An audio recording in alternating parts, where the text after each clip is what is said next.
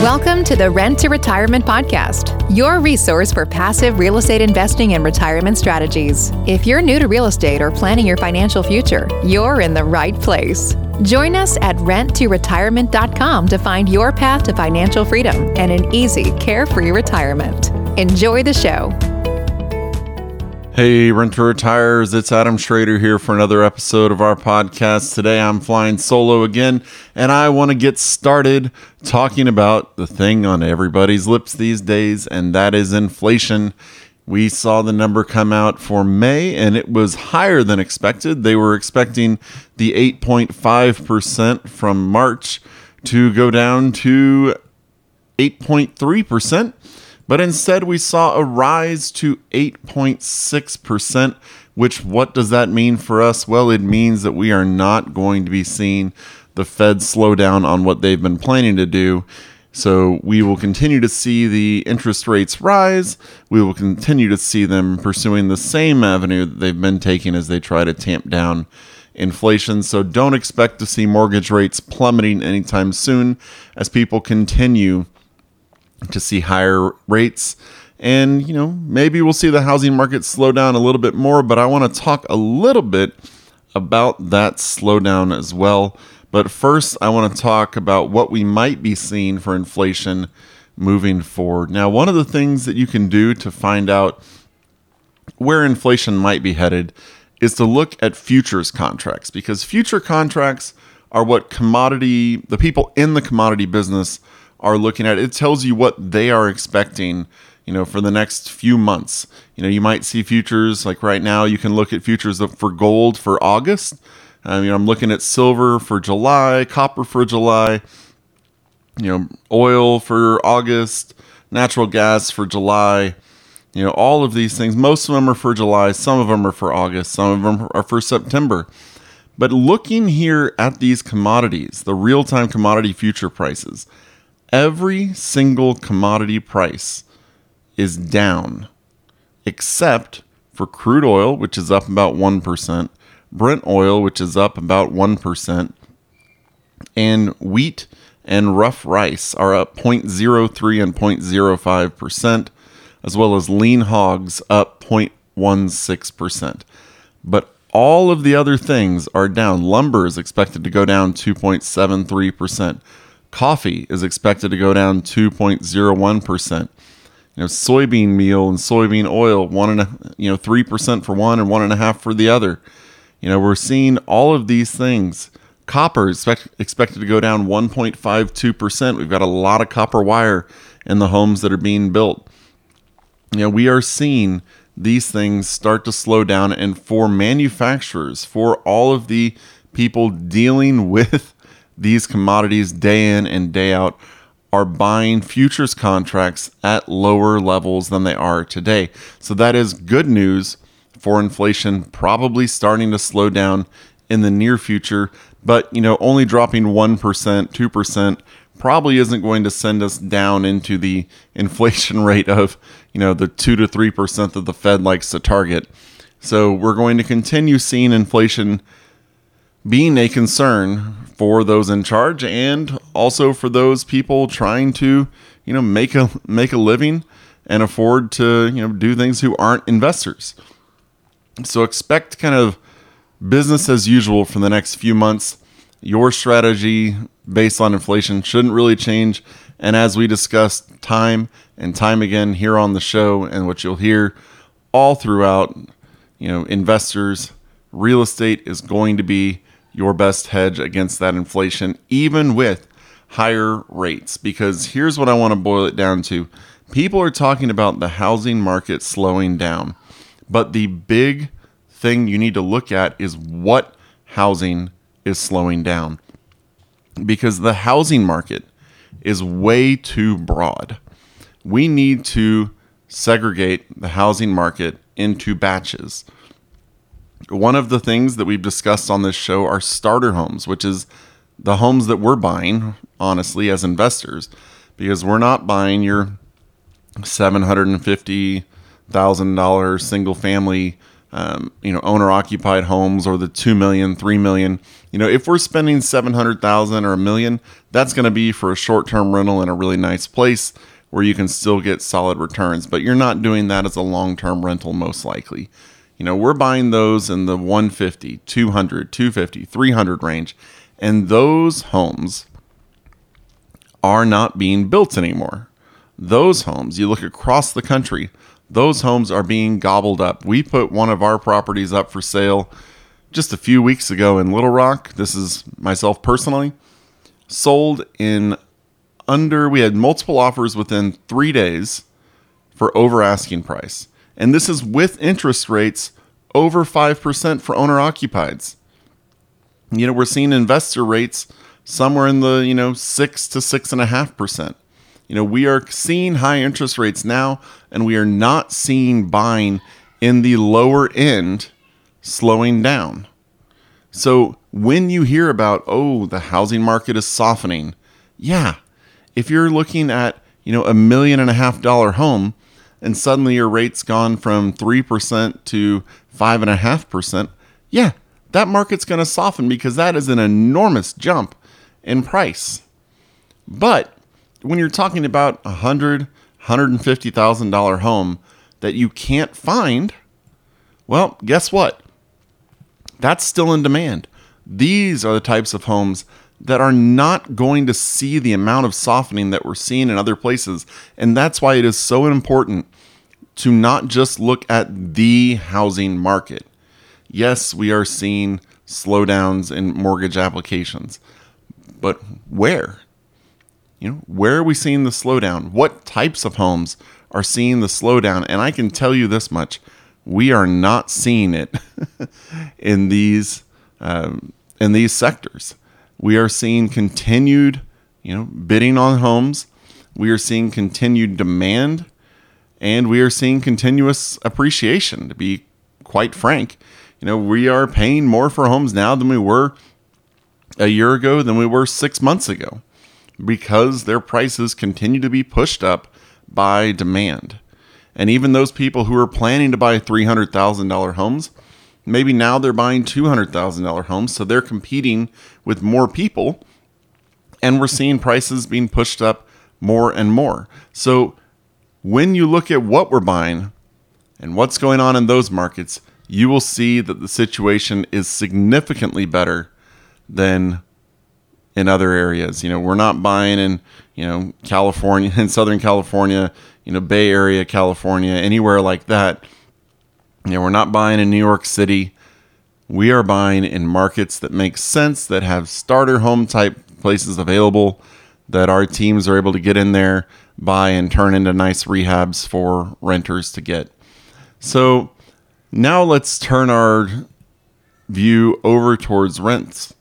So, what's happening with rents right now? Well, in the rental market, Redfin did a study of over, I believe it was 20,000 uh, you know, apartment buildings across the country, and rents for the first time ever nationally are over $2,000 a month. That is up 15.2% year over year. We saw some massive gains in many markets one of them being my home market, Austin, which saw a growth of 48.4% year over year. And here's the beautiful thing this rent growth is being exacerbated by the rising home prices and by the rising interest rates because now we have finally reached the point where rent payments are decently cheaper than mortgage payments. And when that happens, people are not as driven to get into the housing market. You know, if they were, you know, waffling one way or another, they're going to look and see, hey, this renting is a pretty good deal. You know, I'll continue to save up money. I'll wait for the slowdown, which may or may not happen. You know, people love to think that they'll wait until the slowdown. Well, guess what? 2008 was a long time ago. if you've been waiting for the slowdown since 2011, 2012, well, you've been waiting a long time. If you're waiting for a massive slowdown now, well, guess what? You're probably going to be waiting for a very long time. When you have a 15% rent growth across the country on average, Granted, you have to break it down by market. Granted, this is for apartments, not single family rentals, because those are a lot harder to track. You know, they don't, they don't have, you know, I'm not reporting my rents that I'm getting to some service like apartment buildings are, because for them, knowing the average rents that are going on is very helpful for their business.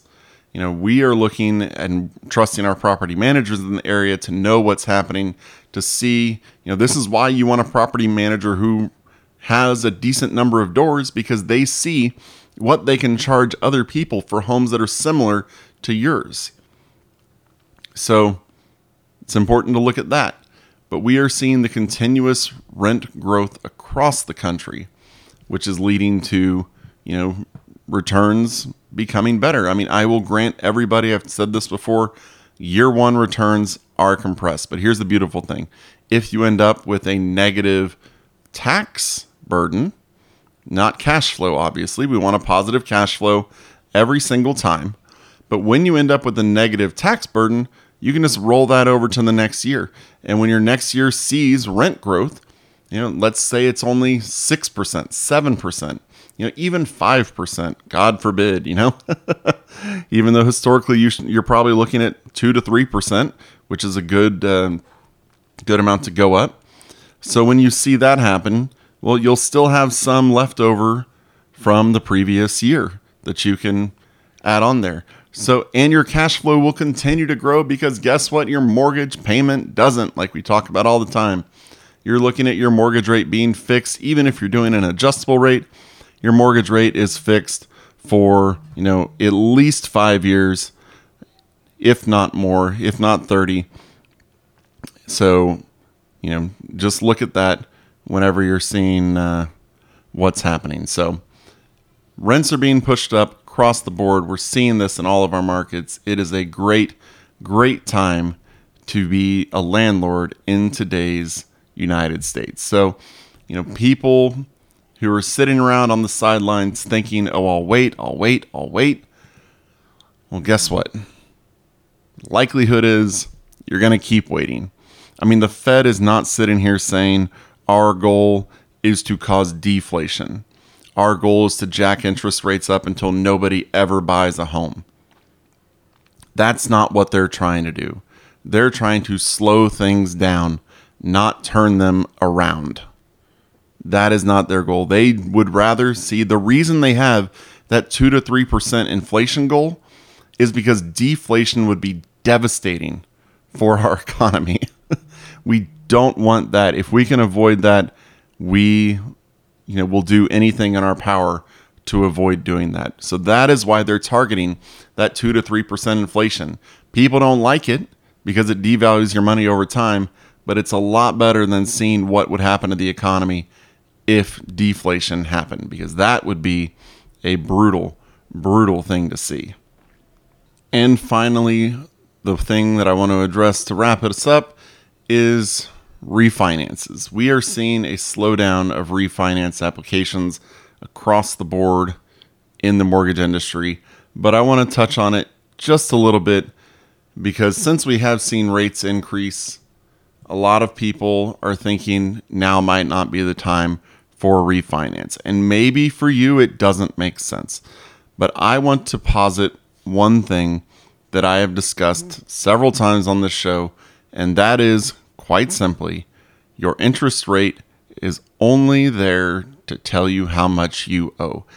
If you're looking at pulling money out, the question you have to ask yourself is with this interest rate, what is my payment? What does that make my cash flow? And how much money can I pull out? If you tell me, Adam, I have a property that I can pull $40,000 out of, still positive cash flow $200, $250 a month, but it will raise my interest rate 1%. It'll raise my interest rate one and a quarter percent. The question I want you to ask yourself is Is that worth it. Don't cover, just cover up that interest rate number and look at your new stats. Look at your new numbers and see is this worth it? can I pull out this money, get it, and use it to get returns somewhere else? Or does it make more sense number wise to keep my current rate, my current payment, my current cash flow, and leave my equity sitting in the property? Or does it make more sense to go and get a HELOC? You know, Zach and I did an episode about this a little while back where we talked about HELOCs versus refinances. But I want to let everybody know that just because mortgage rates have increased does not mean you shouldn't be considering a refinance. That's why you should go to renttoretirement.com and schedule a call with us to discuss your current portfolio, to discuss what your options are. You know, you might be able to get a HELOC with a relatively low rate that will allow you to pull out that same $40,000 and leave you in a better situation. Or maybe it makes more sense because it's only going to raise your rate, you know, half a percent if you bought it, you know, six, seven years ago. You know, I have some properties where if I did a refinance, it would go up half a percent. Whoop de doo, right? You know, increase my rate a little bit. I don't really care because it'll still cash flow. I'll get a lot of money out. Um, these are things that you have to look at as you grow your portfolio. So go to renttoretirement.com, schedule a call with us. We will help you look at your portfolio and see how can you best utilize this equity because remember, money sitting in your property is doing you no good. It is just sitting in there waiting to be deployed. Why would you leave it sitting in there if you needed it or if you could use it for other investments? If you can get into it tap into it and start moving forward with your property and using that to scale your business. Because when you look at real estate and how you're going to really scale your portfolio, it is utilizing every asset that's available to you. And your property is an asset that is available to you. Your property is sitting there gaining value, but that means nothing if you don't take advantage of the value. It means nothing. So get in there, run the numbers, and see what can I do with this to make me more successful down the road. So, like I mentioned, head on over to renttoretirement.com, schedule a call with us. We will look over your portfolio, help you make a plan. If you don't have any properties right now, we will help you formulate a plan to get you to the point where you can deploy the equity in your rental properties that you're going to buy and be a successful investor that way. That's renttoretirement.com. Really appreciate you listening to this episode. I hope it's been useful. If it has, please head on over to your podcast platform and leave us a review. Really appreciate it. It lets other people know that it is a podcast worth them spending their time on. If you have any questions, email them podcast at renttoretirement.com. That's podcast at renttoretirement.com. And I'll talk to you on the next episode. Thanks for listening to the Rent to Retirement Podcast, your number one resource for wealth building real estate investing and stress free retirement strategies. Continue your real estate education and invest with us at renttoretirement.com.